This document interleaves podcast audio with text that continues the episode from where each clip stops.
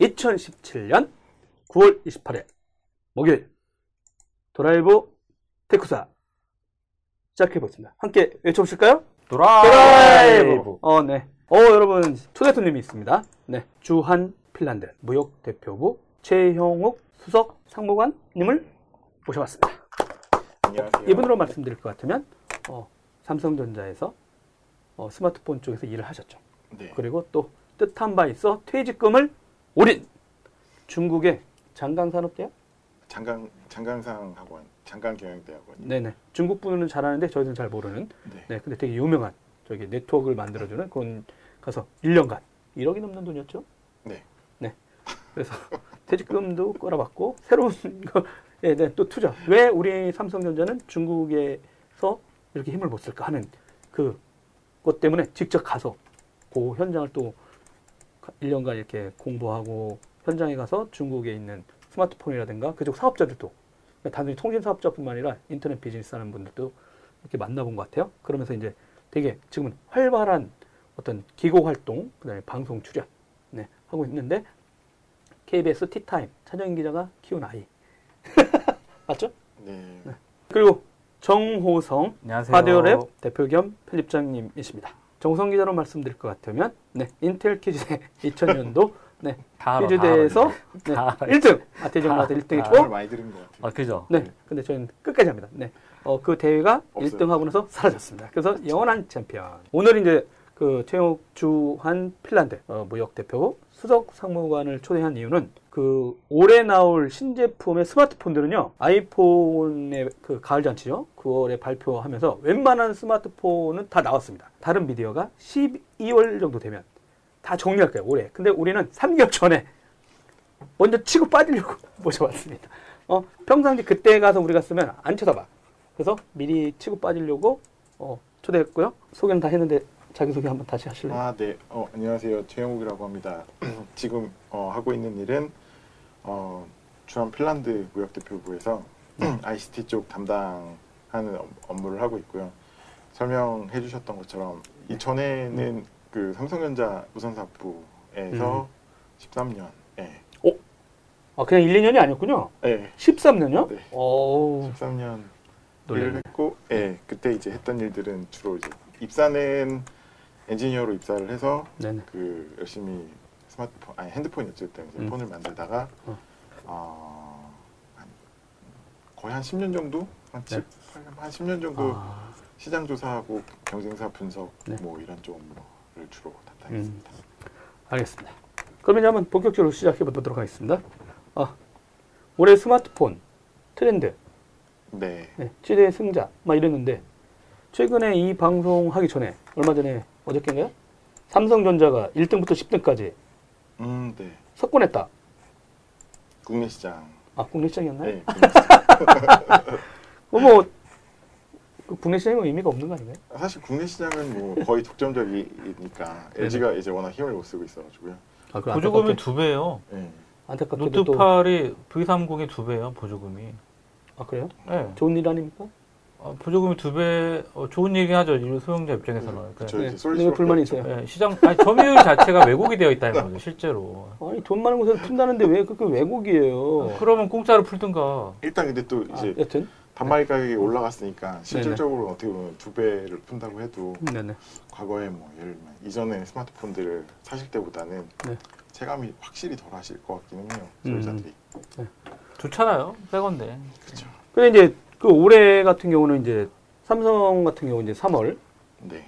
그 갤럭시 8, 네. S8 S8. 네. S8이 나왔죠 네. 그 다음에 이제 9월 경에 네. 그렇죠 이제 일단은 뉴욕에서는 행사를 하시고 하고 그 다음에 이제 한국 런칭은 이제 최근에 네. 했는데 이제 노트 8 네. 있었고 그 다음에 이제 이 IDG라든가 같은 자료 보면 이제 중국 회사들 네, 그 화웨이 화웨이 예. 화웨이 신제품이 어떻게 있었나요? 화웨이 같은 경우는 일단은 P10이 있었고요 P10? 지금 P10 P10, P10. P10. 네, 이제 P10. 아직 출시는 안 됐고 그 런칭 행사도 10월인데 음, 메이트 10 메이트 10. 예, 이렇게 거기도 상 하반기에 두 가지 제품이 나오고요. 그리고 아, P 브랜드하고 메이트. 메이트하고 이렇게 네. 나누고 그거는 화웨이는 어떻게 그 바뀌어요? 화웨이 같은 경우도 사실은 디스플레이 사이즈가 과거에는 이제 주 메인이었었고요. P 시리즈는 조금 이제 작은? 컴팩트, 음. 메이트 같은 경우는 조금 이제 큰 같은? 제품이었고, 예. 아, 그리고 처음 메이트가 이제 오픈이 됐었을 때는 중국에만 출시가 됐었어요. 아, 네, 근데 큰 화면은 중국에만. 네, 근데 네. 최근 들어서는 이제 라이트 버전이나 이제 같이 나오면서 유럽 쪽에도 같이 나오고 있고요. 네네. 네. 근데 화웨이 같은 경우는 그 구글, 네, 구글 관련된 구글 프로젝트 있잖아요. 네, 뭐였지? 갑자기 왜 까먹었지? 준비했었는데. 구글 폰. 구글 폰, 픽- 픽셀 폰, 픽셀, 픽셀 폰. 예, 픽셀. 픽셀. 그 픽셀 폰은 자기네 라인업하고 좀 다르게 움직이는 건가요? 그 일단은 기본적으로 보면 거의 개발하고 있는 플랫폼 비슷하게 가지고 가, 음. 가요. 삼성이 예전에 이제 넥서스나 했었을 때도 보면 네.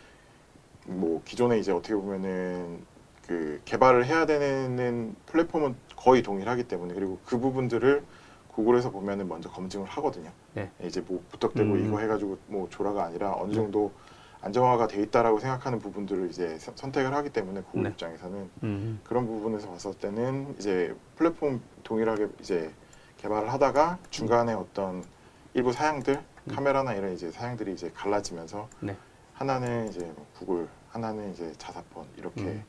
개발이 되고요 아마 이제 화웨이 같은 경우도 지금 프로세스상으로는 거의 그리고 음. LG 같은 경우도 픽셀 그 XL 같은 버전 네네. 지금 만든 분이 거의 이제 지금 보면 V30이나 거의 비슷하게끔 그러니까 이제 보면은 그렇게 볼 수 있겠네요. 삼성전자 제품은 보통 3월 아니면 9월에 노트 시리즈는 9월, 주력 폰은 3월경에 나오고 네, 그 다음에 이제 화웨이도 일단 두 개로 네, 어, P 시리즈는 작은 화면, 네, 그 다음에 이제 아까 메이트, 메이트. 메이트. 메이트. 네. 어, 왜 이렇게 어렵게 줬대? 네, 어, 메이트, 어, 이- 룸메이트 뭐 이런. 아 메이트. 그렇게 하면 네. 쉽군요. 역시 전문가라. 그런 때는 약간 큰 화면. 네. 그다음에 또 하나는 LG전자. LG 도 안타깝죠. 네. 근데 V30 제가 이제 제가 아는 분 중에 약간 부품 같은 거 내는 분이 있거든요. 살짝. 아, 아, 네. 주말에 잠깐 만났는데 어, V30이 꾸준히 나가는 것 같아 이러시더라고요. 예전 폰하고는 좀 다르게 V30은 이번에는 약간 네, 인기가 있는 것 같아라고 하시더라고요. 뭐 지난번에 이제 뭐 다른 언론 매체 통해서 그 출시되기 전에 음. 네. 좀 만져볼 수 있는 기회가 있었는데 일단은 과거 LG 대비해서는 굉장히 잘 만들 만든 음, 폰이기는 한 것 같고요. 물론 이제 그 전엔 되게 안 좋았나. 뭐 이제 한 1, 2년 전 정도 때쯤 보면은 좀 뭐 하드웨어 분들도 그렇고 아쉬운 부분들이 조금씩 있었죠. 네네. 여러 가지 사양 측면에서 그렇고 디자인 측면에서 그렇고 제가 맨날 쌍욕 했잖아요. 뭔 백버튼이야. 그렇게 나와가지고 저기 단말기도 넣기 힘들게 만들어가지고 그 아이덴티티 유지하다가 나 골로 갔다니까. 디테일이 좀 안타깝네. 이제 그 아쉬웠었는데 이번 거 같은 경우는 굉장히 신경을 많이 쓴 티가 확실히 나더라고요. 뭐 않은 모듈 전략을 한다든가.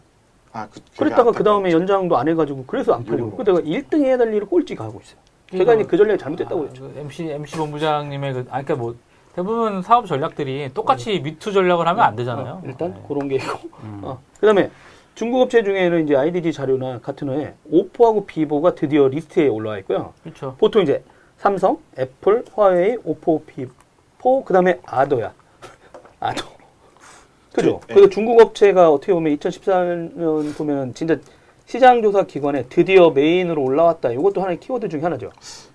그 작년에 일단은 오포비보는 아, 이미 다 올라왔고, 이슈가 작년부터? 굉장히 컸던 음. 이제 업체였었고요. 올해 같은 경우는 사실은 좀 이제 제 이슈가 되는 게 샤오미. 네. 비보가 살짝 미끄러졌고 지금 이제 음. 그 자리 오 5등 자리를 샤오미가 다시 치고 올라왔는데 아, 예, 어쨌든 1위부터 5등까지 보면은 되나? 삼성 그리고 이제 애플 애플? 제외하고는 나머지 이제 세 개 업체는 중국. 중국계. 네. 아. 그러면 이제 올해 큰 이슈 중에 뭐가 있어요? 화면이나 CPU. 근데 이제 나올 만큼 나왔지 않나? 일단은 뭐 가장 큰 뭐 변화라고 하면 일단 디스플레이의 어떤 비율 아. 그게 이제 일단 OLED 사용 네. 채택률이 되게 늘어나고 있다. 뭐 네. 이런 정도. OLED 채택이 늘어나고 비율이 일단 이제 그랬으니까? 18대 9 2대 아. 1로 이제 길어지면서 와이드, 세로 방향이 네, 길어지면서. 사실 그것 때문에 아, 그죠. 폰은 크기는 변하지 않았는데 화면을 길어 길어 길어- 길어져가지고 화면 비율이. 2대1 비율로 해 가지고 네, 영상 영상 좀 보기 되게 해요. 좋아졌던. 네. 아, 근데 이제 그 부분에 개발 그 제조사 입장에서 장점은 네. 사실 그 16대9나 뭐 과거는 4대 3이었지만 음. 그런 비율이면은 그 사이즈를 키우면 폭이 늘었거든요. 폭이 음. 늘면 아. 이제 굉장히 이 쥐기가 힘들어졌는데 네네. 지금 같은 경우는 2대1 화면이면 어쨌든 화면은 커지, 커지더라도 네. 폭 자체가. 그렇게, 예, 증가를 안 하기 때문에 최근에 나온 그 뭐 갤럭시 노트도 그렇지만 뭐 중국 폰들도 거의 6인치에서 네네. 이제 전후인 음. 디스플레이를 채택을 했는데도 폭 사이즈가 75mm 전후밖에 안 되기 때문에 음. 굉장히 사실 컴팩트한 그립감 자체를 더 이상 키워가지고 할 수는 없으니까 네, 아예 디스플레이 자체를 더 길게 만들고. 길게 만들어가지고 원래는 이제 바에 원래 뭐 넣었던 걸 자, 자체를 다 빼면서 이제 후면으로 보내는 이슈가 발생한 거죠 최근에. 네, 그러니까 길어지는 대신에 과거 같으면은 상하 베젤이라고 그렇죠, 얘기하는데 그렇죠. 그 부분에 뭐 리시버 들어가고 카메라도 들어가고 뭐 음. 홈버튼 들어가는데 이게 화면, 그러니까 화면 자체가 또 길어지는데 걔까지 길어지면 너무 길어지니까 그렇죠. 그렇죠. 이제 그 부분도 줄이는 노력이 들어갔고 음. 이제 그러다 보니까 굉장히 폰이 그 컴팩트해지고 뭐 저희 많이 얘기하는 bezel-less 네. 얘기가 나오, 나오는 지금 올해 같은 경우에는 이제 그 부분이 가장 큰 뭐 화면 같은 경우에 디자인 특히 이제 요소 중에서는 큰 이슈였고 네. 다른 부분으로는 아무래도 뭐 카메라 아 카메라 네, 듀얼 카메라. 카메라가 이제 거의 음. 이제 보급이 뭐 일반화됐다. 아. 듀얼 카메라. 좀 그것도 걱정돼요. 듀얼 카메라도 원래 카메라 LG가. 먼저 했- 했었죠. 아, 그쵸. 네. 예. 근데 뭐가 음. 걱정되세요? 이 영상들이 너무 쏟아질 것 같아서 이게 어떻게요? 상당- 영상물들이 어떻게 상당히 걱정이 돼요. 이게 영상물 쏟아지면 좋잖아요. 악용될 소지가 높다. 아 악용될 악용돼. 소지가 높다. 원래 지금도 우리나라 정부에서 지금 갑자기 텀블러 예, 예. 텀블러하고 갑자기 또이 성인용 그러니까 뭔가 넣는다고 해가지고 좀 지금 음, 또 음, 음. 말이 아, 많더라고요. 음, 음. 근데 여튼 아 또 정성 기자님은 그런 거 나오면 걱정부터 피해자 어, 걱정. 그쵸. 예. 왜냐면은 페미니스트도 아니잖아. 아, 아, 페미니스트가 아니긴 하지만 이게 항상 문명의 이기들이 아. 항상 그 오용의 소지가 많다라는 거죠. 음. 예. 뭐, 그 스마트폰 덕택에 똑딱이들 거의 안 쓰게 됐잖아요. 그죠? 아, 그렇죠, 그렇죠. 예. 근데 그 똑딱이 지금 카메라 수준 되게 높아져서 정말 아이폰 6, 기- 제 기준으로 아이폰 6 기준으로 얘기를 하면 네. 6랑 5S랑 똑같은 사진을 찍어놔도 음. 6부터는 되게 많이 화질이 차이가 확 나거든요. 아, 똑같은. 그래서 아 저렇게 되면 저렇게 카메라들이 좋아지면 뭐 좋죠. 사진 찍고 뭐 좋은데 네. 어 그에 따른 또 그에 다른 따른, 분들이 네, 다른. 쓰는 사람들의 문제인 거죠. 네, 그렇죠. 진짜. 사용자의 어떤 그런 아. 부분들. 아주 그 엄벌이 필요해요. 그 판사들이 확실히 좀 엄벌을 해줘야 안 할 것 같은데 맨날 뭐 치마 속으로 찍었는데도 뭐 무죄 막 이런 경우도 있었거든요. 맞잖아요. 근데 뭐 그거보다는 그냥 아 그런 그런 건 진짜 범죄죠. 이렇게 몰카나 이런 건 범죄인데 네. 연인 사이에 찍는 것들 있잖아요. 뭐 나중에 이제 리벤지로 아. 나오긴 하는데 네. 그런 것들 자체가 자꾸 그런 쪽으로 가면 안 돼 우리는. 아, 그런 쪽으로 네. 한게 아니라 예, 어찌됐든 듀얼 카메라로 네, 듀얼 카메라. 그러면 그 성능은 듀얼. 카메라를 소셜 라이브가 어떻게 개발 개선될지 그런 건 얘기도 안 하고 있네. 그런 그런데 왜거 그러냐면 제가 듀얼 카메라로 써서 페이스북 라이브를 안 하고 있어. 그거 좀 해봐야 되는데. 근데 듀얼 카메라로 써보셨을 거 아니에요. 저는 뭐 일단 예, 최영호 아이, 폰 수석 선보관은. 네, 아이폰 7그 세우 플러스 쓰고 있으니까 아이폰 얘기가 나오면 이제 점점 어. 말을 더듬게 되는데 왜요? 예? 아 얼마 그 전에요. 뭐 앞전에, 방송에 네, 트라우마가 어, 갑자기 있어요. 사회자분이 어 그러니까 노트 8하고 지금 아이폰 하고 나오는데 다, 어, 최영욱 수석 상무관은 뭐가 좋아요? 했다가 모르고 덥석 아이폰 이렇게 얘기해 버렸어요.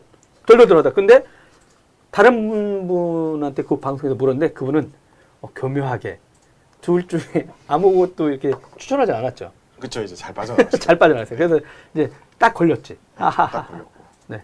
그래가지고 진짜 어, 충격 먹었죠. 네.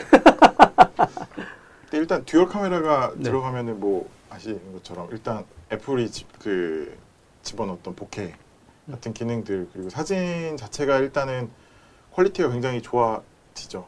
음. 어쨌든 지금 뭐 보면은 일반각이나 그 망원이랑 광각이랑 두 개를 집어넣든가 아니면 중국 같은 경우는 이미 센서가 흑백으로 들어가고 컬러로 들어가고 해서 명암비 아, 조정을 예, 하는. 애들도 있고 이제 음. 그런 부분들이 어쨌든 합가 결국에는 이게 그 센서 사이즈 자체가 워낙 작기 때문에 네네. 어쨌든 폰 그 스마트폰에 들어가는 카메라는 한계가 있을 수밖에 없거든요. 음. 그 부분을 지금 보면 이제 그 dual 카메라를 집어 넣어서 좀 합성을 해서 음. 화질을 좀 더 이제 올리는 음. 쪽으로 예, 그 제조사들이 굉장히 고민을 많이 하고 있고요. 음. 그런 부분에 있어서는 어떻게 보면은 dual 카메라가 이제는 뭐 high-end뿐만이 아니라 최근 들어서는 이제 중국 같은? 경우는 예, 음. 중가까지는 이제 내려와 있는 상황이고요. 음. 일단 내년 뭐 올해 하반기이기도 하지만 내년 트렌드 같은 경우는 일단 전면도 dual이 아, 앞에도? 예. 어, 후면에만 넣었던 dual 카메라가 이제 앞에도 등장하네. 네. 네. 전면 dual에 전면 일단 중국 같은 경우는 뭐 숫자 경쟁이 아직도 치열하기 때문에 숫자 경쟁이 뭐예요? 그 뭐 이제 저희 예전에 보면 뭐 12메가 1200만 화소 카메라 뭐 음. 뭐 뭐 1600만 화소 네네네. 카메라 이런 얘기가 있었는데 중국은 아직도 그런 이제 아, 예, 네. 굉장히 민감하거든요. 아. 그래서 전면도 보면은 뭐 1600만 화소 카메라가 들어가 있는 카메라들이 마, 그 음. 스마트폰들이 많이 나오고 있고 아, 거기에 이제 그런 카메라가 듀얼로 들어가는 예.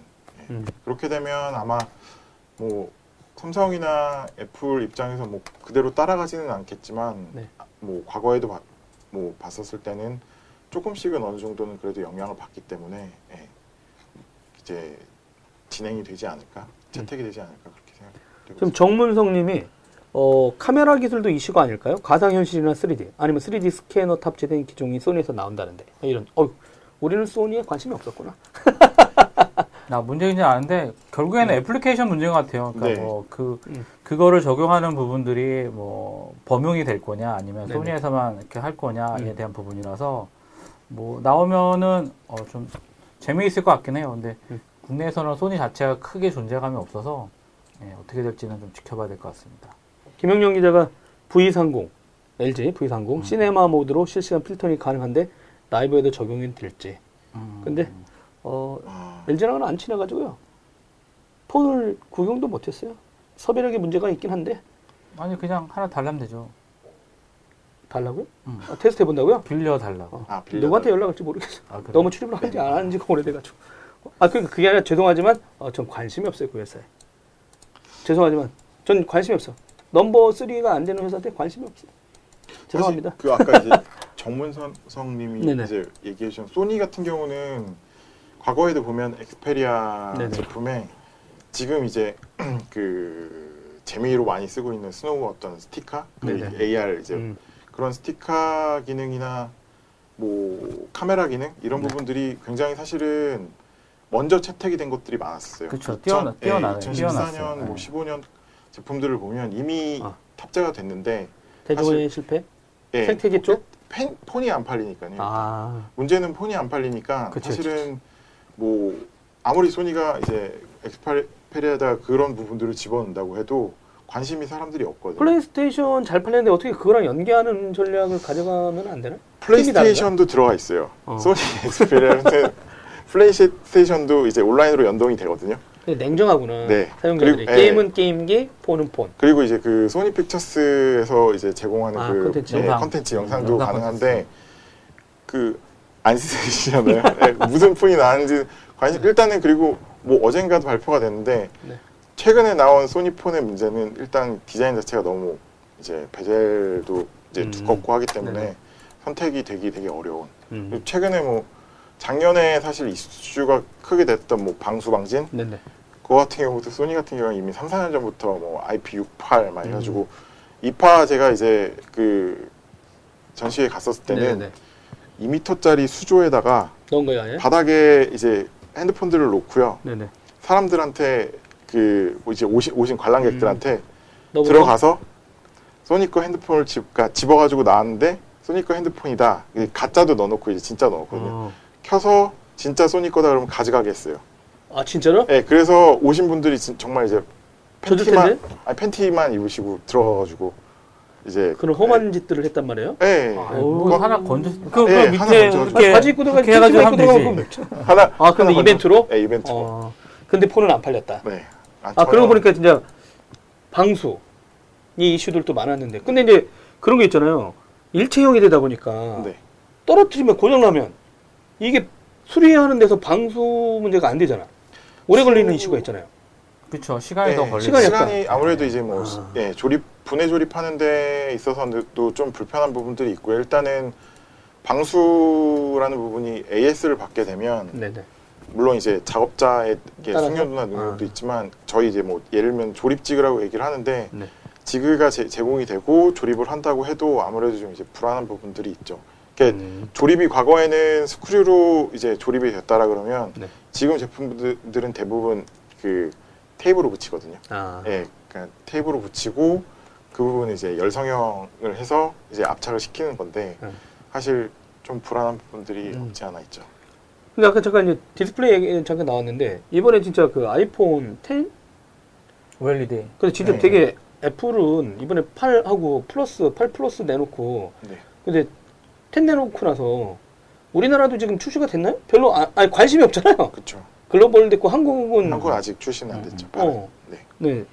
최필식 아저씨가 또 이제 일본까지 갔다 와서 뭐첫 개통이 됐다 아, 하고 예, 근데 예. 이제 어떤지 간에 근데 이제 10이 나오니까 그 보시기는 어때요? 8, 9, 8 아니 8하고 8 플러스 8이라 되는데 갑자기 10년 된 폰이 10년 기념 폰이기도 하고 근데 엄청난 뭐 하드웨어적인 어떤 센서 넣어가지고 엄청난 이슈를 만드는 건 사실이잖아요. 네. 미래의 폰의 전형을 보여줬다 이런 얘기 했는데 이런 두 개를 내놓아버리면 세 개잖아 어떻게 보면 지금 지금 제 예, 그쵸. 세팔 번- 버리고. 가는 거라고 생각하세요? 아니면 팔을 버린다라고 생각은 사실 안 하고 있고요.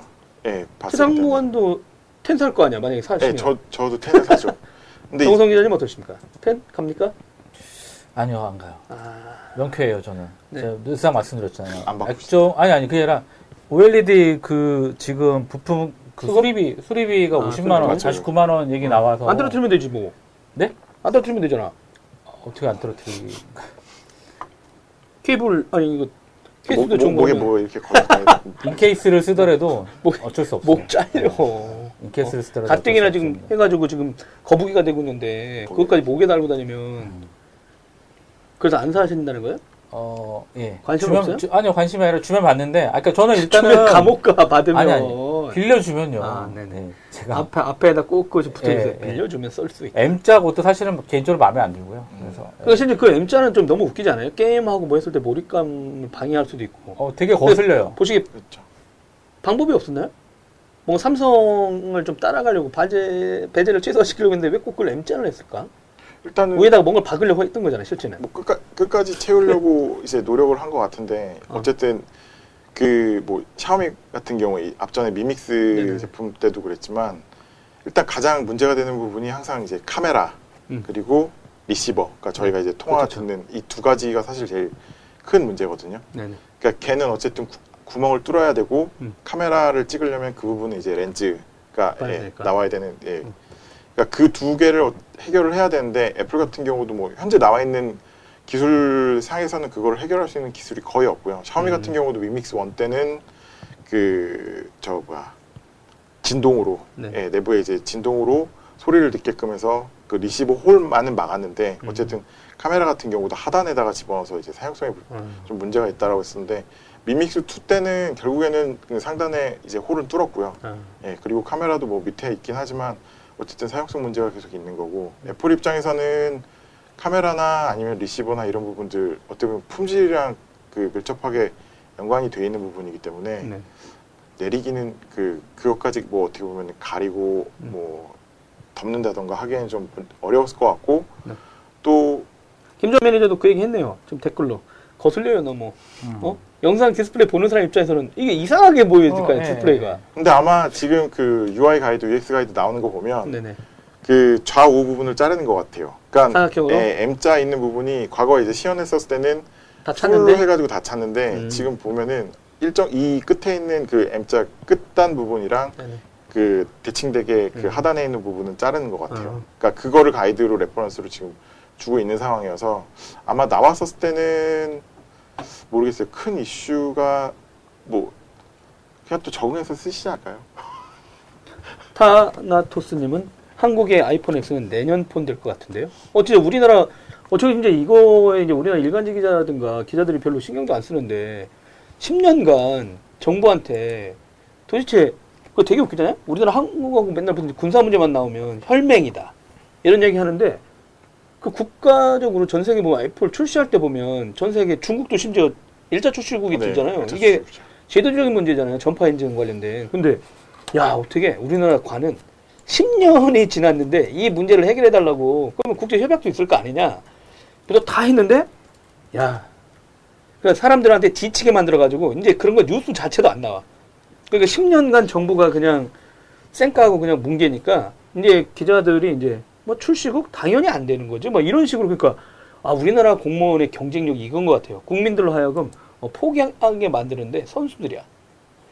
근데, 근데 진짜 전파 인증 때문에 뭐 그 부분은 정말 어쩔 수 없는 부분이고요. 뭐가 어쩔 수 없어요. 그러니까 이제 1차 출시국에 못 드는 부분들. 아 그러니까 그 문제를 해결할 수는 있을 거 아니야. 이제 그거는 뭐 이제 정부에서 아 그러니까 그게 10년 걸렸다니까요.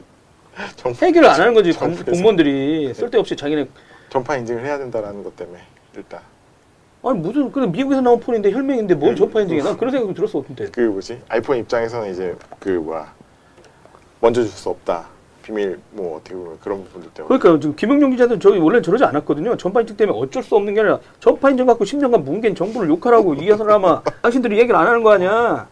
어 죄송합니다. 제가 순간. 일단은 뭐 제가 생각해도 올해 나오기는 어. 국내는 어려울 것 같고요. 아 그래요? 예, 삼성의 디스플레이가 많이 나오지 않아서 그런가요? 삼성의 디스플레이 문제라기보다는 뭐 지금 이제 이슈가 됐는데 뭐 제가 사실은 뭐 그 부분은 좀 다른 데를 통해서 먼저 알긴 쪽? 했지만 일단 수율이 디스플레이 문제보다는 그 TrueDepth 카메라 쪽 아, 시스템에 카메라, 때문- 카메라 때문에. 예, 그 부품 수율도 문제가 있고 음. 조립도 문제가 있고 그러니까 두 가지가 다 지금 문제가 있다라고 알고 있고요. 김주환님이 BOE가 곧 올레드 생산한다고 합니다. 네. 네, 그렇죠. 발표했어요. 네. 김영용 기자 그래요. 정부 나빠요. 네, 어, 이런 적폐를 청산해 주시기 바랍니다. 네, 10년간 괴롭히는, 네, 진짜, 아유, 이거 뭐 신제품을 빨리 받아보고 싶다 이런 게 아니라 이게 이걸로 인해서 전자제품이라든가 이런 것도 국내에 들어오고 했을 때 되게 불합리한 제도가 엄청 많아요. 진짜. 근데 그런 연관된 게 너무 많다는 거죠. 그런데 그게 항상 뭐 국방 이슈로 그냥 뭉개고 있다는 거죠. 제가 보기엔. 그럼 제대로 말한 대로 국방을 잘 하든가. 어? 그 국방에서 뭔가 혁신이 나오든가. 그게 오히려 그 혁신을 비리만 나오죠. 네, 권명관 기자가 도선배에 좀뭐 안 좋은 일 있어요? 아니, 그러니까 좋은 일 많아요. 왜? 정부 욕하면 안 좋습니까? 여러분, 정부는 욕해야 돼요. 감시해야 돼. 어? 문재인 정부라도 우린 감시는 철저히 해야 됩니다. 왜? 대통령만 바뀌었을 뿐이에요. 어? 미래부. 밑에는 양반들 바뀌지 않았어요. 그대로 있습니다. 여러분. 그대로 있습니다. 네, 그대로 있어요. 네. 그 양반들 바뀐 거 하나도 없어. 대통령만 바뀌었을 뿐입니다. 청와대만 바뀌었어요. 네. 근무 형태나 이런 거 하나도 아직 안 바뀌었습니다. 그런 얘기를 하는 겁니다. 요즘 뭐만 하면 화를 내는 것 같다고 하시는데, 이따 2편에서는 더 쌍욕할 겁니다. 기대해 주세요. 네. 테크하고 과학적. 아, 여러분 일단 폰 쪽으로 넘어가서 네. 어, 서준 아저씨가 네, 미국에서 들어왔습니다. 네. Welcome. 네. 미국- 그러면 일단은 근데 중국 폰의 약진. 근데 저는 이제 그런 것도 있잖아요. 진짜 안타까운 게 2017년 중에 팬택은 완전히 사라진 거죠. 네. 그렇죠. 아, 진짜. 그럼 한국에 일단은 사라졌고 그 다음에 이제 어떻게 보면 아 저희들이 이거를 저기 피- 이 양반이 주한 핀란드 무역 대표부 출신이잖아요. 근데 여기에 저희들이 공유할 때 노키아를 안 넣었어. 그 노키아를 안 넣었더니 어 노키아 코리아에서 근무하고 있는 박모 상무님이라고 있어요. 박모 상무님인데 이분이 애플 출신입니다. 애플 코리아 출신인데 섭섭했나 봐. 아니 노키아가 빠졌네 이렇게 써놨는데 네. 아 그거는 별도로 특별하게 할 수 있는데 노키아가 스마트폰에 살아 있나요? 어, 주한 핀란드 핀란드잖아. 네.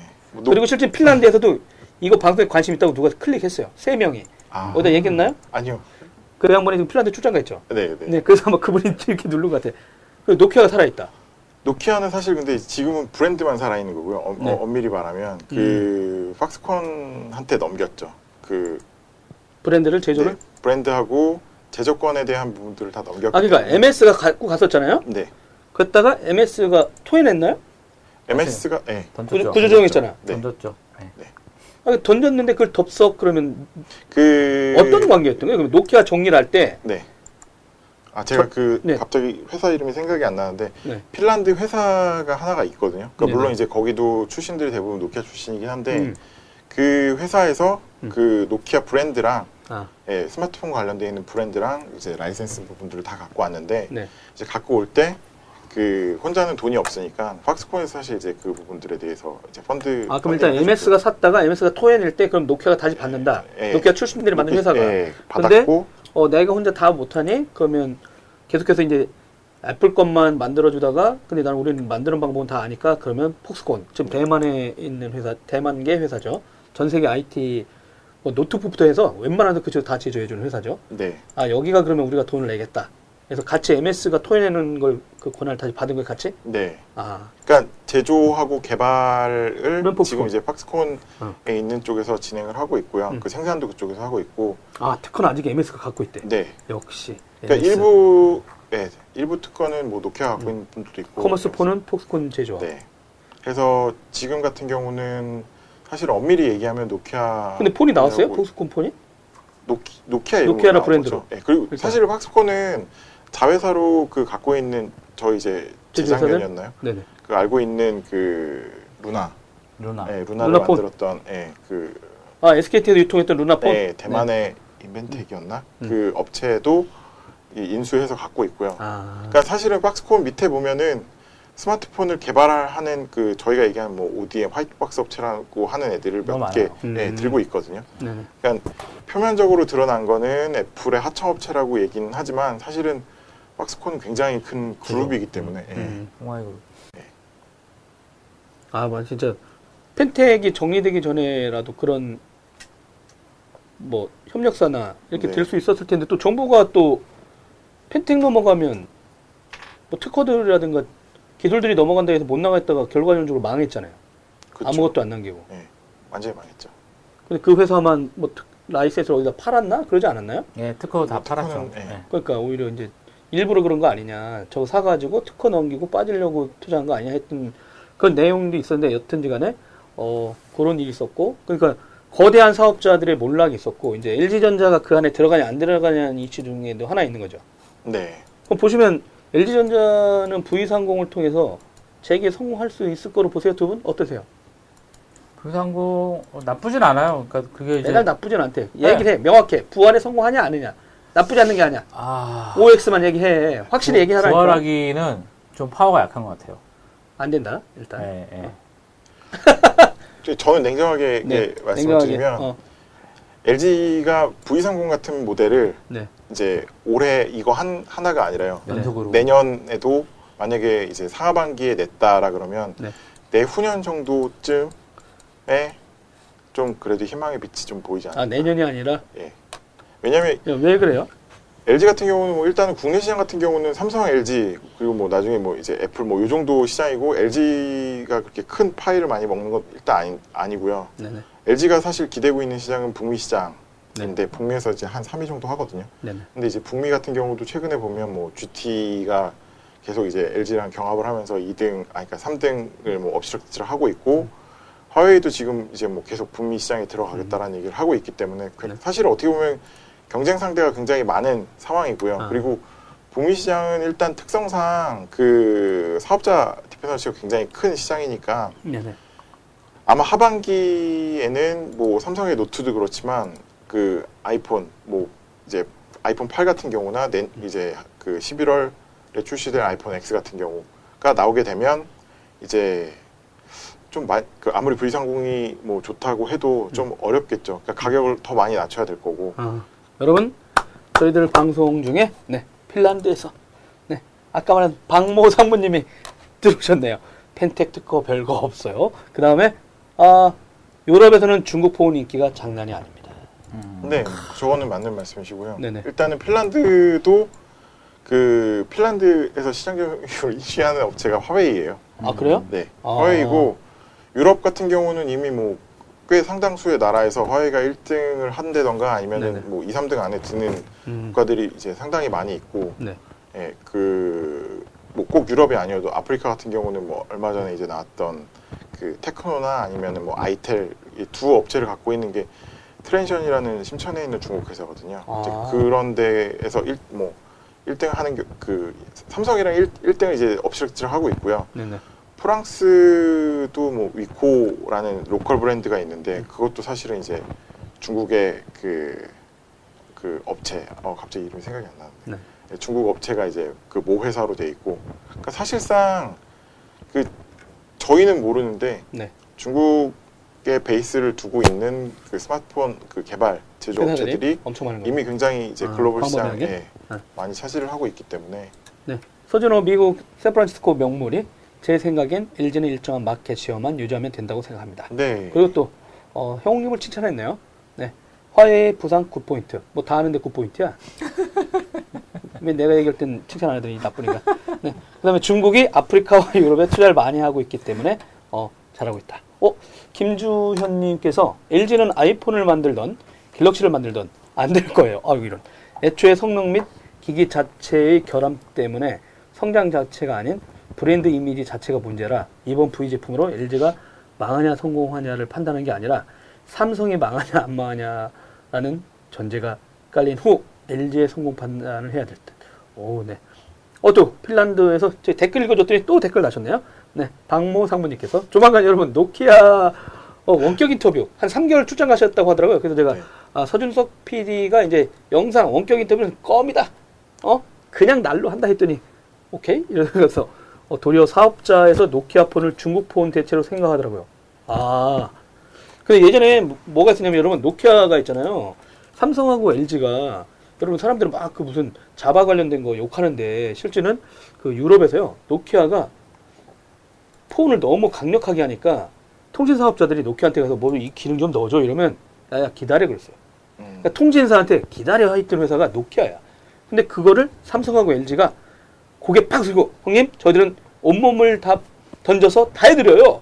이래가지고 어? 그랬더니 LG하고 삼성폰에 그 자바 M이 있잖아요. 우리는 그 막 욕하는데 여러분 그 욕하면 안 돼. 근데 M이를 갖고 진짜 인터페이스 되게 잘 만들어가지고 보여준 다음에 충성을 다한다니까 통신사들이 노키아 눈치를 보다가 삼성하고 LG한테 약간씩 기회를 줬어. 그러니까 노키아의 거만함이 삼성하고 LG의 헌신 속에 이제 당한 거죠. 근데 그러다 보니까 이제 통신 사업자 입장에서는 한국을 되게 부러웠죠. 일본하고. 어? 통신사가 하늘, 어, 제조업체가 아무리 삼성전자라고 해도 통신사 밑에 가서 형님 이랬는데 어, 우리는 노키아가 형님, 모든 통신사가 노키아님 이러다가 그게 붕괴되니까 유럽에 있는 통신사가 얼마나 좋아하겠어. 아마 내가 지금 보면은 그래서 그런 얘기도 나올지도 몰라요. 그러니까 단말기 업체들이 노키아 힘이 무너진 상황에서 뭐 애플은 그냥 애플대로 같이 있는데 나머지가 이제 절대 안드로이드 중에 전대 1등이 없잖아요. 그러니까 통신사 입장에서는 이제 누구를 불러도 내가 협상력이 있는 거지. 네. 그래서 아마 유럽에서도 이제 뭐 화웨이가 진짜 와가지고 통신 장비까지 또 팔잖아요, 얘들이. 그렇죠. 그냥 폰만 파는 게 아니라. 음, 음. 삼성전자가 약간 그 노키아라든가 이런 그러니까 기업용 통신 장비 시장 들어갈 때 좀 삼성이 좀 더 드라이브 해가지고 그 부분을 좀 인수하고 했었으면 좋았을 텐데 그게 좀 안 하다 보니까 이제 뭐 통신 장비도 그럭저럭 그러고 LG도 뭐 통신 장비 쪽에서 이제 LG정보통신 엉뚱한 데다 인수합병 하고 하더니 이제 그러니까 통신 장비 시장도 경쟁력이 없어지고 이러다 보니까 그런 내용이 좀 있었던 것 같습니다. 네. 저기 사업자를 엄청 많이 만났대. 어? 근데 김주환님이 오포가 한국에 많이 소개됐으면 좋겠다. 왜 저래? 오포라는 회사 어떻습니까? 오포는 일단 중국에서는 뭐 굉장히 오포하고 비보? 국민, 국민 네. 브랜드 아니에요? 국민 브랜드. 네. 오포하고 비보를 한국에다가 제대로 알린 게 요 최용호 아저씨하고 김주환 매니저예요. KBS 티타임 차정인 기자 티타임 나가서 그 얘기했다가 그 다음 날그 그 방송 나간 다음에 삼성하고 LG 분들이 봐가지고 깜짝 놀랐다고. 그 오포 비보 같은 경우는 일단은 그 뭐 안에 있었을 때는 한 2012년 때부터 모니터링은 했던 음. 이제 업체들이고요. 네네. 비보 같은 경우가 이제 삼성이 그 당시 때 이제 좀 많이 더 눈여겨봤던 부분들은 굉장히 이제 그 얇은 아, 예, 5.5mm짜리 스마트폰을 음. 만들고 했던 그리고 사실은 뭐 지금 그 애플에서 이어잭 뺐다고 막 이슈가 되는데 네네네. 비보에서 사실 먼저 뺐거든요. 그렇죠. 아 원래는요? 예, 빼기는 먼저 뺐어요. 예.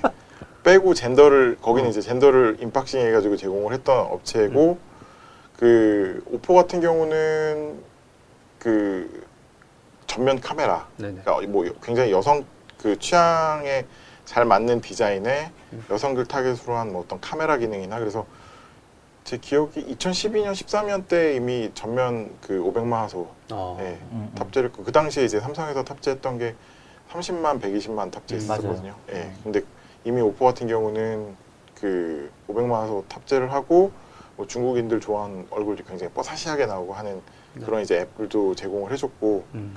그 뭐 물론 이제 제품력도 계속 이제 사실 어떻게 보면은 수년간 올라가고요. 음. 전체적으로는 중국 시장 내에서는 그 지방 도시들 네네. 내에서 굉장히 그 flagship store를 잘 운영하고 근데 거기 말이 지방 도시죠? 거기 인구가 1억, 2억이야. 우리나라 남북 합친 것보다 더 많아. 네. 그러니까 지방 도시라는 얘기에 대해서 조심해야 될 것 같아. 거기서 1등 하는 거 아니야? 네. 2억 명 있는 지방 도시에 1등하면 여러분 어때요? 오히려 이제 삼성이나 이런 데서 그런 데를 안 간 게 문제잖아요, 실제는. 왜 그런지 모르겠지만. 이제 이게 그런 부분들은 굉장히 이제 전략적인 차이, retail 네. 전략적인 차이가 있었었고요. 네. 오포 같은 경우는 뭐 그런 이제 어떻게 보면은 삼선, 뭐 사선, 뭐 이런 도시에서부터 음. 자기들의 어떻게 보면은 이제 팬층, 네. 20대 팬층들을 좀 잘 모아가지고 이제 커졌죠. 사이즈가 커져서 음. 작년에 그 물론 굉장히 잘 만, 그, 그 전에도 잘 만들긴 했는데 작년에 그 오포의 알라인이라는 제품, 알라인 S라는 하반기엔 제품 갖고 네. 사실 오포가 굉장히 대박을 터뜨렸고요. 음. 뭐 제품 딱 보면은 국내도 들어와 있나요? 국내는 안 들어와 있죠. 왜요? 국내는 일단 뭐, 인터넷으로 살 수 없는 거예요? 예, 그뭐 직구는 직구, 가능한데, 직구 사면? 예, 직구는 가능한데 그게 아니면 사실 좀 어렵긴 한데 디자인은 그냥 보시면 아이폰이랑 되게 비슷하게 생겼어요. 삼성처럼 따라하면 되는 거 아니야? 아 예, 또 어, 죄송합니다. 이렇게. 하루에 많이 나갔을 때가 15만 대에서 18만 대 정도씩 팔렸거든요. 아, 예, 하루에. 그러니까 네. 굉장히 많이 팔린 제품이었죠. 음. 아이폰이잖아요, 아이폰. 네. 서진호님이 있어요. 서진호님이 하는 소리가 어, 북미 지역에서 화해는 당분간 힘든 것 같다. 왜냐하면 어, 도람프 도람프가 중국을 견제하려고 정치적으로 제재를 가기 때문이에요. 네. 그외 시장은 화웨이와 삼성, LG와의 싸움입니다. 삼성이 잘 방어할 할 겁니다. 그리고 이제 어 저기 권명과 기자 하는 건 저기 패스하고요.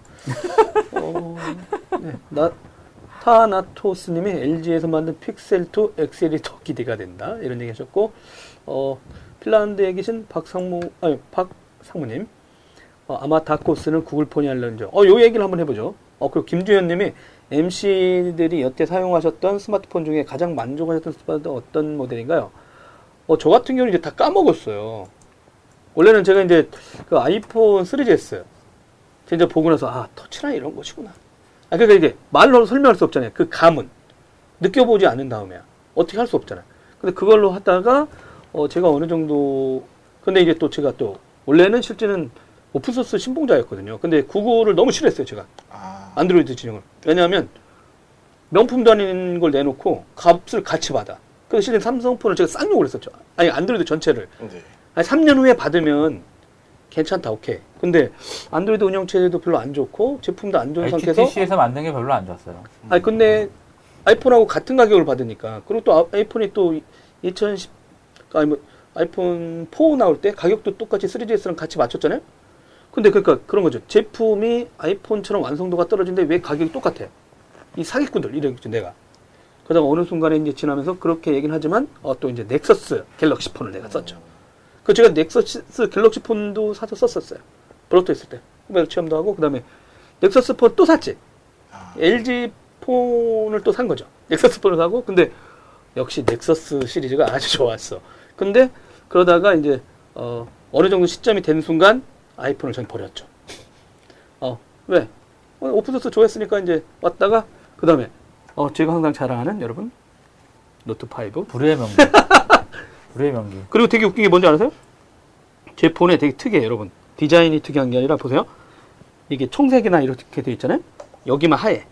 이 변태 폰인데요, 이게.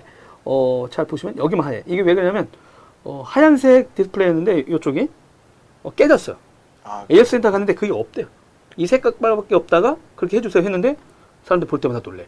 왜냐면 어 이런 걸 못 봤는데 하면서 이제 세계 하나 있는 폰이죠. 디스플레이 잘못 꽂아 주셔가지고 저도 그래요. 아, 저희도 그러네? 네. 근데 제가, 아, 이 노트 5 너무 좋아. 그러다가 이제 3년간 이걸 쓰고 있잖아요. 그러다 어느 순간에 이제 이 기자가 이러면 안 되잖아요. 아, 기자가 새로 나온 폰이라든가 태블릿이라든가 이런 데 관심을 갖고서 계속 쫓아가야 되는데, 어, 어느 순간 멈췄어요. 그래서 지금은 저런 거 나오고 뭐 해도 별 관심이. 근데, 근데 그- 이번에 아이폰 X는 관심이 갖고 10년 만에 나온 폰이잖아요. 아 서준석 PD가 산다고 하더라고요. 도장, 도장님 사신다고 아니 좀 사갖고 오시죠. 옆에 구경이나 하려고요. 아, 그래요? 근데 진짜 관심은 있어요. 어 근데 노트 5 아니 이게 괜찮아요. 제가 하는 패턴을 보면 전화하고 페이스북하고 만화 보는 거 요거 말고는 거의 안 쓰거든요. 가격을 좀 낮춰주면 더 좋을 텐데. 2013년도가 산업군에서 되게 좀 중요한 해예요. 2013년도가 뭐냐면 네. 모바일 그러니까 뭐 computing 쪽에서는 이제 인텔이 4세대 CPU 발표한 해고 음. 그리고 2013년에 2013년도 이제 4세대 발표하고 지금 이제 네. 8세대 발표했잖아요. 그리고 자동차 이제 산업 쪽에서도 이제 어, 벤츠 같은 경우에서 S 클래스 신형을 내놓으면서 각종 이제 다양한 이제 펑션들이 추가가 됐고 스마트폰도 마찬가지예요. 그러니까 음. 2014년도에 모든 산업군들이 그러니까 뭐냐면 그동안의 어떤 역량들이 쭉 했던 게 거의 완성형이 된 거죠. 그래서 그 시기 이후로부터 아. 컴퓨팅이라든가 모바일이라든가 자동차 산업이라든가 그러니까 그 시기 이후 그 시기에 나 이후에 나왔던 제품들은 다 좋아요. 아, 13, 14 네, 그러니까 뭐, 그때 기반으로 그러니까 뭐 고장이라 장고장이라든가 어떤 음. 이런 부분들이 거의 없어서 되게 완성도가 높기 때문에 지금 유저들 입장에서 봤을 때는 차를 특별히 바꾸거나 뭐 시스템을 바꾸거나 이럴 동인이 별로 안 생기는 거예요. 그래서 제조사들 측면에서는 되게 많은 어려움을 겪고 있는 거고 아. 소비자님도 그런 것 같아요. 예, 바꿀 특별히 바꿔야 될 이유도 모르겠고 그게 아니라 잘 이제 자식들이 있고. 원래는 저기 초등학생 있을 때는 안 사줬는데 애들이 갑자기 크면서 가족들이. 맨날 떨어뜨려. 아 진짜 그렇죠. 그 갤럭시 디스플레이 엄청 나갔어요. 네. 그래가지고 그러니까 얘들한테 돈 나가니까 제가 제가 못 이거 바꾸는 모아놔가지고 실제로 모아놨다가 와이프가 아. 뭐라고 하든 안 하든 난 기자인데 이러면서 막 샀었는데 어느 순간 얘네들이 성장해서 지금 고등학교 2학년 이거 남자놈들은 있잖아요. 뻑 하면 떨어뜨려.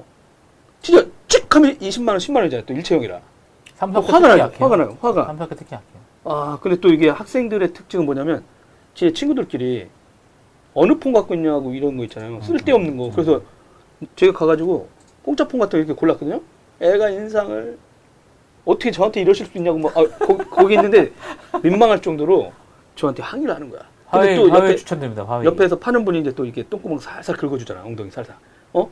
부추기는 거지, 어떻게. 잘한다, 잘한다, 잘한다. 그래야 자기네 떨어지고, 그러다 보니까 아, 맨날 그 둘이 돌아가면서 깨져.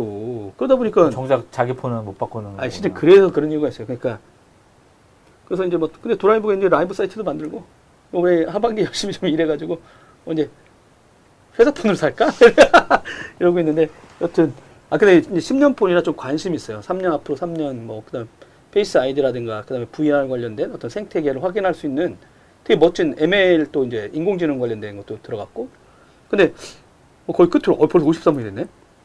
아까 그 얘기 좀 해보죠. 구글이 이번에 픽셀폰. HTC 그 샀죠? 픽셀 폰을 예. 뭐 실제 LG전자가 당했다. 넥서스 폰만 만들어주다가 화웨이를 갑자기 하면서 두 월로 작년부터 이제 당했다 하다가 이번엔 갑자기 HTC의 그 사업부 픽셀 폰을 만들대. 네, 사업부. 그러니까 L 구글의 세 가지 픽셀 폰 파트너가 있었죠. 대표적으로 네, 네. LG전자, 뭐 화웨이, 그 다음에 HTC. 네. 근데 그 중에 HTC의 그 모바일 그 중에 픽셀 사업부만 네, 네. 인수하는 걸로. 음, 음, 음. 그래서 뭐 누구는 뭐 이렇게 일부러 그냥 구글이 그냥 봐준 거다 이런 것도 있었는데 구글의 이런 어떤 픽셀 전략이라든가 이런 노키아 포기하고 나서 그런에도 불구하고 이 하드웨어에다 계속 관심을 가지면서 자체 브랜드를 가져가려고 하는 이. 전략에 대해서는 어떻게 생각하십니까? 음. 전문가가 보시기에. 사실 그 구글이 하드웨어에 관심을 가졌던 거는 어제 오늘 일은 아니었었고요. 음, 음. 예. 그러니까 이제 표면적으로 드러나질 않았을 뿐이지 사실 굉장히 욕심이 많았고 특히 구글이 제일 그 갖고 싶어 하는 시장이 그 애플이 지금 갖고 있는 시장이거든요. 아, 예, 애플이 갖고 있는 그, 그 high-en, high-end 프리미엄의 소비자군들이 이 집중되어 있는 시장에 사실상 그 구글이 판단했었을 땐 6, 70% 정도가 이미 애플에 넘어가 있다라고 판단을 하고 있는데 아, 돈 많은 시장? 네. 음. 근데 이제 과거에는 그 거기에 대한 그, 시, 그 시장을 이- 어떻게 보면 이제 해결해줄 제조사로 삼성전자, 삼성전자. 아. 네, 삼성전자가 그 부분을 좀 해결해줄 수 있지 않을까라고 이제 기대를 했었죠. 네. 근데 이제 문제는 그 연수가 지나가면서도 뭐 큰 이제 어떻게 보면은 뭐 어떻게 그 삼성전자가 뭐 크게 이제 어떻게 보면 뭐 이기질 못하니까 애플이랑 상대를 했었을 때, 그러니까 이제 음. 구글 입장에서는 뭐 삼성이랑 뭐 여러 가지 프로젝트도 같이 이제 해보려고 했었고 그리고 뭐 굉장히 많은 얘기들이 있었거든요 내부에서는. 근데 이제 말씀드리기 좀 어렵긴 하지만, 네네. 예, 근데 그 보통 이 정도로 나오고 퇴사한 지 오래 되면 다 쏟아내도 사실 되는 거 없죠. 아닙니까? 네. 상관없- 일단 그 앤디 그러니까 예, 뭐 그러니까 뭐 심플하게 말씀드리면 일단 처음에는 타겟은 일본이었고요. 일본은 음. 뭐잘 아시는 것처럼 거기는 애플 바이 시장이기 때문에 아, 그 타겟은 일본이었고 그 타겟 시- 일본인 시장에 안드로이드 하이엔드 제품을 밀어 넣어서 그 실질적으로 애플이랑 한번 대등하게 싸워보자가 그 구글의 생각이어서 그 프로젝트를 진행했던 게 실버 프로젝트였고요. 아, 예, 그게 이제 파트너가 삼성전자. 음. 였고 그 당시 때 역할은 삼성은 하드웨어만 만드는 거였고요. 구글이 이제 서, 서비스 소프트웨어 그리고 그 나머지 이제 온갖 아? 그 예, 음. 부분들을 지원을 해주겠다에 더해서 사실 삼성도 잘 못했고 구글도 못했던 부분 중에 하나가 retail이었거든요. 음. 당, 그 보면은 지금 보면 이제 애플 스토어나 이런 부분들이 굉장히 잘 돼 있기 네네네. 때문에 그 부분을 구, 구글이 직접 맡아가지고 진행을 하겠다라고 했었어요. 음. 그러니까 프로모션, 마케팅, retail 네. 이런 부분들을 구글이 진행을 하겠다라고 했는데 걔네들 그 진짜 젬병이잖아요. 네, 거기도 사- 사실 못하는데 이제 뭐 서로 간에 이제 그런 아. 부분들이 어떻게 보면 좀 이제 안 맞았던 부분들이 있고 음. 얘기를 하다가 안 됐죠. 그 부분은 결렬이 됐고 야, 그 결렬이 됐음에도 불구하고 사실상 계속 어떻게 보면 구글 입장에서는 본인들이 그 얻어내는 수익의 대부분이 광고 그 수익이고 광고 수익 중에서 결국엔 이제 그 광고를 주는 광고 사업자는 그 구매로 이어져야지 네네. 사실 이제 그 부분들이 아. 프리미엄이 더 붙잖아요.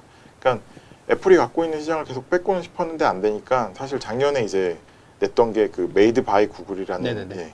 사실 그. by라는 부분이 저는 굉장히 중요 하다고 생각을 했고 제품을 내면서 구글이 직접 마케팅도 하고 우리가 이제 만든다라는 거를 이제 announce 했던 부분들이 넥서스 폰하고는 무슨 차이예요? 넥서스 같은. 경우는 reference guide이기 때문에 사실상 음. 구글이 그 자기들 OS를 제공을 하면서 하드웨어도 일부 이제 얘기는 하거든요. 이런 네. 이런 부분들을 좀 맞춰서? 예, 최적화를 하면은 제일 좋을 것 같다.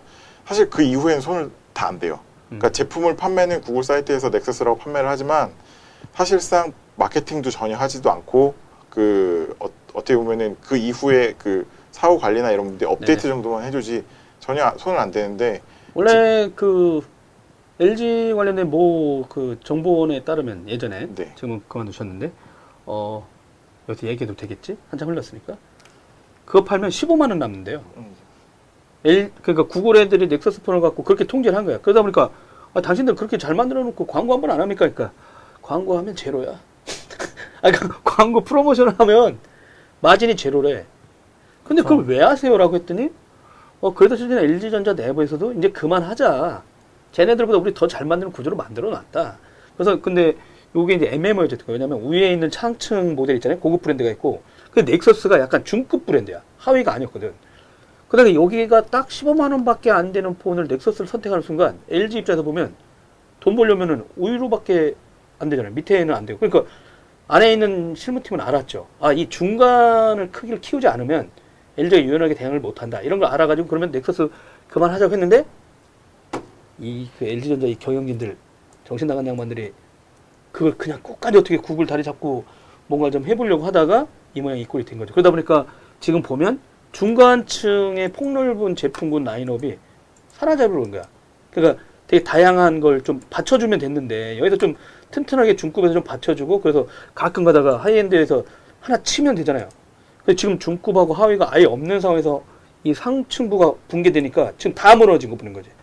그래서 아 지금 보니까 좀 안타깝네요. 그래서 어, 배가 3.4로 그게 드라이브의 묘미예요, 여러분. 3.4로 왜 갑니까? 드라이브니까 가는 거야. 일단은 그 뭐지 조금만 더 말씀드리면 네. 일단 그 구글 입장에서는 작년에 이제 픽셀을 만들고 제품을 냈는데 여러 가지 문제들이 되게 많았거든요. 어쨌든 본인들이 하드웨어 개발을 어느 정도까지는 컨트롤 한다고 해도 네. 그 직접적으로 처음부터 시작부터 끝까지 다 할 수는 없는 못하니까? 거고, 예, 네. 그리고 생산이나 부품 수급이나 그리고 자기들이 갖고 있는 어떤 동- 안드로이드에 대한 그 하드웨어와의 어. 최적화 부분들도 delay가 계속 생길 수밖에 없기 때문에 음. 이제 그런 부분들을 해소하기 위해서 이제 HTC에 있는 그 픽셀 팀만 사실상 이번에 이제 데려오게 되는 것 같고요. 음. 그러니까 아마 데려와서 뭐 내년 정도에 나오는 폰은 좀 더 지금보다 낫지 않을까 사실 기대는 하고 있고 그러면 이- 지금처럼 구글이 이제 HTC의 픽셀 사업부를 인수하면 네. LG하고 화웨이는 할 이유가 없어지는 거 아닙니까? 없어질 가능성이 높다고 봐요 사실은. 음. 이제 만약에 구글이 본인들이 라인업을 늘린다라고 생각을 한다면 네. 그러면 뭐 그때서는 또 뭐 이제 그 화웨이나 LG한테 뭐, 뭐 도, 어떻게 보면 이제 개발 요청을 할 수도 있겠지만 그게 아니다라 그러면 아마 그 하이엔드 제품 같은 같은 경우는 본인들이 직접 이제 계속 컨트롤 하려고 할 것 같고요. 음. 어차피 지금 하이엔드 외에 중저가 시장 같은 경우는 그 안드로이드 원 프로젝트가 이미 진행이 되고 있고요. 네네. 그리고 안드로이드 원 기억합니다. 2014년에 네. 제가 구글 I/O 갔었거든요. 예, 근데- 그- 지금 굉장히 활성화돼서 어, 그래요? 잘 활성화됐어요? 예. 근데 그러니까- 그거 발표할 때 그 순다 피차이가 인도 친구거든요. 네 맞아요. 근데 실제 그 당시에 되게 뭐 재미난 게 뭐였냐면 MS도 지금 스마트폰 거의 뭐 포기한 상황이긴 한데 그 MS 나탈리인가? 네. 사티아 나탈리? 네. 나티아? 아, 요 양반? 사티아, 어, 까먹네. 요즘 MS를 하도 취재 안 하니까. 누구라고요? 사티아 나델라. 요 분도 인도 사람이야. 네. 근데 되게 교, 그 해에 인도 시장에서 둘 다 들어간다고 얘기했어요. 근데 그 기자들이 안드로이드 원? 그게 되게 저가 폰 운영 네. 일체형이잖아요, 일체형. 그 그죠?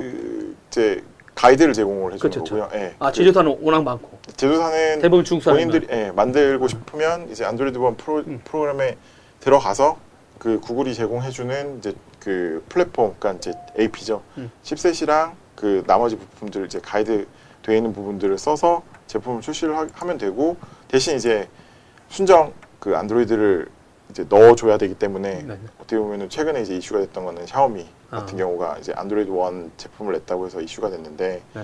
그 부분들이 이미 워- working이 되고 있고 내년 되면 그 안드로이드 고 그 이제 low 버전 그 안드로이드 OS가 네. 또 출시가 될 예정이기 때문에 음. 사실 구글 입장에서는 최근 그러니까 어떻게 보면 상중하에 대한 전략이 굉장히 아? 뚜렷하고요. 예. 아, 원 밑에 또 하나가 생기는 거예요? 고? 그, 고 같은 경우는 안드로이드 고? 예, OS 그 아? 굉장히 light 버전이거든요. 그러니까 512메가나 1기가 램에서 돌아갈 수 있는. 아. 지금은 안드로이드가 그 거의 4기가 정도. 네네. 그러니까 사실은 원활히 돌리려면 6기가는 가야 되고요. 음. 4기가 정도 돼야 이제 minimum 사양, 사양이라고 하는데 저개발 국가에서는 램 가격이나 이제 메모리 가격이 굉장히 차지하는 비중이 크기 때문에 그렇게 음. 둘 수가 없어서요. 그러니까 그런 부분들 봤었을 때는 구글은 이미 그 스마트폰 관련돼서 본인들이 어떤 식으로 어프로치를 할지에 대한 전략들이 이미 다 서 있고 네네. 굉장히 그 조금씩 조금씩 나아가고 있는 상황이기 때문에 음. 예, 단, 단지 이제 저희가 그런 부분들을 이제 별로 접하지를 못하고 있으니까 그렇죠. 왜냐하면 그 당시에도 그 폰은 인도라든가 이런데 네. 그러니까 뭐 스마트폰이 너무 비싸서 못 사는 곳을 타겟으로 한 그러니까 아프리카라든가 저개발 국가 이런 쪽이 대상이었어요. 그러다 보니까 아마 한국하고는 아무 상관이 없겠다 했는데 실제는 그런 건 있었죠. 아 그럼 삼성전자라든가 LG전자가 인도라든가 그런 시장에서 분명히 활동을 하고 있는데 그럼 저걸 완전히 죽여버리겠다는 거 아니야? 이런 생각이 있었던 거죠. 그냥 파트너로 들어오시든가 아니면 우리가 중국 파트너라든가 글로벌 또 현지 파트너 또 찾고 있었잖아요. 그러니까 인도라든가 이런 데도 제조업 사업을 좀 활성화시키려고 물론 자기네가 직접 하는 게 아니라 항상 다 또 중국 회사한테 OEM을 주고 해서 뭐 인도 브랜드를 만든다고는 하더라도 어 그거 자체는 그러면 삼성이 갖고 있는 또 low-end 시장까지 다 없애네. 그러다 보니까 아니 구글이 왜 이렇게 삼성전자가 하는 모든 산업에 대해서 저렇게 딴지를 걸면서 할까? 그러니까 강력한 삼성전자 그 파워를 내비두면 안 되겠다 이렇게 생각한 건지 뭐 그런 생각이 있었죠. 실제 그 당시에도 나왔을 때. 근데 그러다 보니까 항상 인도에서 삼성전자가 이제 밀리냐 아니냐, 뭐 high-end도 밀린다, 뭐 중국에도 또 치고 들어간다 이러다 보니까 뭐 중국에서는 거의 아작나고 인도도 고급폰 위주로 가다가 또 이제 힘든 거 약간 이런 식의 있었죠.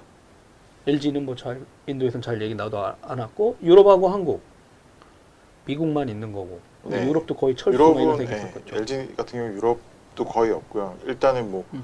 인도 인도 같은 경우도 사실 인도만 말씀드려도 되게 길게 말씀을 드릴 것 같은데 일단은 삼성 같은 경우는 기존에 들어갔던 어떻게 보면 피처폰, 그러니까 아직도 인도는 시장이 그 일반 스- 네네. 스마트폰이 시장 아닌 쪽? 아닌 시장이 70% 투지 스마, 투지 예, 투지. 스마트폰이 시장이 이제 30%고 음. 최근에 이제 LTE를 그 릴라이언스라는 사업자에서 이제 제공을 하면서 거기에 이제 단말을 껴서 팔아서 사- 그 점유율이 상승됐던 게 작년에 상, 그 상승됐던 게 레노버였고요. 네. 최근 들어서 스마트폰에 대한 이슈가 있기는 한데 어이구 문제는 레노버 잊혀진 이름 예. 치다가 고꾸라졌죠. 근데 생각보다 레노버도 잊혀진 업체는 아니어서요. 그 이제 인도 같은 경우는 넘어파면 안 들어가잖아요 일단요. 네? 아, 그쵸 안 들어가죠. 기대감은 컸잖아요. 모토로라 뭐 인수하고 하면서 뭐 기대감은 컸는데 음. 일단 그 인도 시장 같은 경우도 보면 그 삼성 같은 경우도 점유율은 계속 지금 떨어지고 있는 상황은 분명히 맞고요. 아무래도 이제 그쪽은 가성비가 굉장히 중요한 시장이기도 하고 하니까 음. 그러니까 그런 부분들 봤었을 때는 뭐 삼성은 일단 좀 상황 자체로 봤었을 때는 조금 이제 열심히 네. 해야 되는 원래 정근호 박사 영상을 한번 연결해 볼까 했더니 이제 실제는 네, 이 통신바다 통신 쪽에 있는 저희들 몇번 영상에 인터뷰했었는데 네, 다시 인터뷰할 수 있거든요. 어, LG가 어제 모기 퇴치 기능 있는 스마트폰을 인도에서 출시했다는. 음. 아, 이런 거 있는데 네 맞아요. 그것도 LG가 잘해. 예전에 그 뭐야 되게 그 알라신 쪽을 위해서 네. 어디죠? 거기 성지로 나침반 같은 네. 거몇 시 되면 위치를 알려주는 폰 내놓고 그래서 거기를 향해서 이렇게 네, 하는- 삼성도 들어가 있어요. 아 그래? 근데 LG가 먼저 만들었었잖아요. 네. 그래서 이제 약간 그런 다 친- 특화된 걸좀 친구들 잘했었는데. 아 LG를 제가 너무 욕했나요? 안드로이드 원 그 샤오미 MI A1 얘기하셔서 그런데 네. 사실은 일본도 이미 들어가 있고요. 아 일본에도 안드로이드 원이 있어요? 네, 안드로이드 원으로 만들어진 제품이 이미 들어가 있고요. 그리고 저개발 국가가 아닌데 네, 이 타깃이 바뀌었나? 최근에 이슈가 되는 거는 이제 그 저기 뭐야 미주 미국 시장도 들어가겠다고 해서 아, 사실 안드로이드 원은 조금 이제 high-end까지 점점 올라오는 분위기고요. 그 네. MI A1 자체 사양 자체가 이제 약간 그 준 high-end급 제품이기 때문에 프리미엄 시장에서만 어떻게 보면 이제 픽셀을 음. 갖고 그 애플이랑 삼성전자 갤럭시 S나 뭐 노트 이런 애들이랑 이제 구글 입장에서는 이제 싸우는 일단 내년은 아무래도 그 인공지능 칩셋 neural chipset 들어온 부분이나 아니면 이제 form factor 자체가 변할 수 있는 부분들 이제 그런 부분들도 이슈가 될 수 있기 때문에요. 그럼 9월, 10월 한 달간 저기 추석 지나면은 3주 있잖아요. 근데 끝나고 그럼 이번에는 그냥 스마트폰을 연속 초대 선을 한번 해볼까요? 어? 그 일단은 또 하나는 제가 아 그래요? 어. 아 네. 네. 그- 아, 여튼 어때요? 네, 네, 네. 여러분 네, 뭐, 다음 주는 저기 추석이에요, 여러분. 그래서 한 주 쉬어야 되고요. 어, 다다음 주에 다시 나오는 걸로? 괜찮나요? 일단 그 최영욱 그 주한 핀란드 무역 대표부 수석 상무관하고 한 내용을 약간 정리를 하면 dual 카메라 이슈, 어, 그 다음에 디스플레이, 그 다음에 어, 뭐가 있었지? 일단은 상반기 정리를 음. 하면 뭐 그 디스플레이 화면 비율 바뀌면서 디자인이 변형된 거 그리고 bezel-less여서 화면이 꽉 찬거 음. 일단 그게 가장 컸고요. 네, 그리고 이제 dual 카메라가 대중화. 그, 예, 작년부터. 했는데 2016년에 등장하기 시작했는데 일단 27년에는 다 확산됐다. 네. 대부분 웬만한 제조사들은 dual 카메라를 다 채택했다. 네. 시작은 작년부터 2016년부터 시작됐었다. 일단 그게 이제 일반 소비자들이 가장 느낄 때 크게 음. 이제 받아들이실 수 있는 부분일 것 같습니다. 어 진짜 이제 반도체 얘기라든가 아까 말한 사실 그 부분이 굉장히 크거든요. 그리고 이제 애플에서 발표했던 것 중에 네네. 좀 주목해서 봐야 될 부분이 네. 그 헬스 관련돼 있는 부분들. 그렇죠. 예. 그- HealthKit부터 해가지고 실제는 거기 나눴는데 플랫폼이 되게 많아요. 한국에서는 근데 그, 그 제가 물어봤었거든요 예전에. 근데 한국은 그 헬스케어 쪽 이슈가 정부 규제 이슈 때문에. 그렇죠. 근데 미국은 맨날 그 발표할 때마다 그 스탠퍼드 의대라든가 여기하고 항상 헬스케어 쪽킷 갖고 전체 폰하고 그다음에 아이패드 같은 이런 거하고 전체 헬스케어 시장을 어떻게 키워가고 있는지도 항상 발표해요. 대학 병원들하고. 근데 우리나라는 전혀 관심이 없는 게 그 플랫폼이 아마 한국에 못 들어오게 돼 있나 봐요. 법적인 이슈인지 아니면 아니면 애플 코리아가 제대로 그걸 확산을 안 하는 건지. 여튼 제가 이제 의료법 제한사항이 있더라고요. 네네. 어 알겠습니다. 어 여러분 다음 주가 아니라 다다음 주 별명이 핀란드 내용인가요? 아니요. 지금 네. 처음 봤어요. 어, 네. 아, 네. 노키아에 계신 박모 상무님, 어, 미 지금 같이 나온 최, 어? 핀란드. 친해졌군요. 주한 아, 네. 핀란드 무역대표부 수석 상무관이신 어, 최형욱님한테 어, 핀란드 내용 라삐 하셔도 될 것 같아요. 라삐. 라삐요. 네, 아, 네. 라삐. 고맙습니다. 어, 끝나고 가셔야 되나요? 예. 아, 또, 그렇구나. 예. 일이 있어 저녁은 네. 네. 그 항상 그런 것 같아요. 네. 연락이 드렸어요. 알겠습니다. 아, 네. 그러면 어, 마치도록 하겠습니다.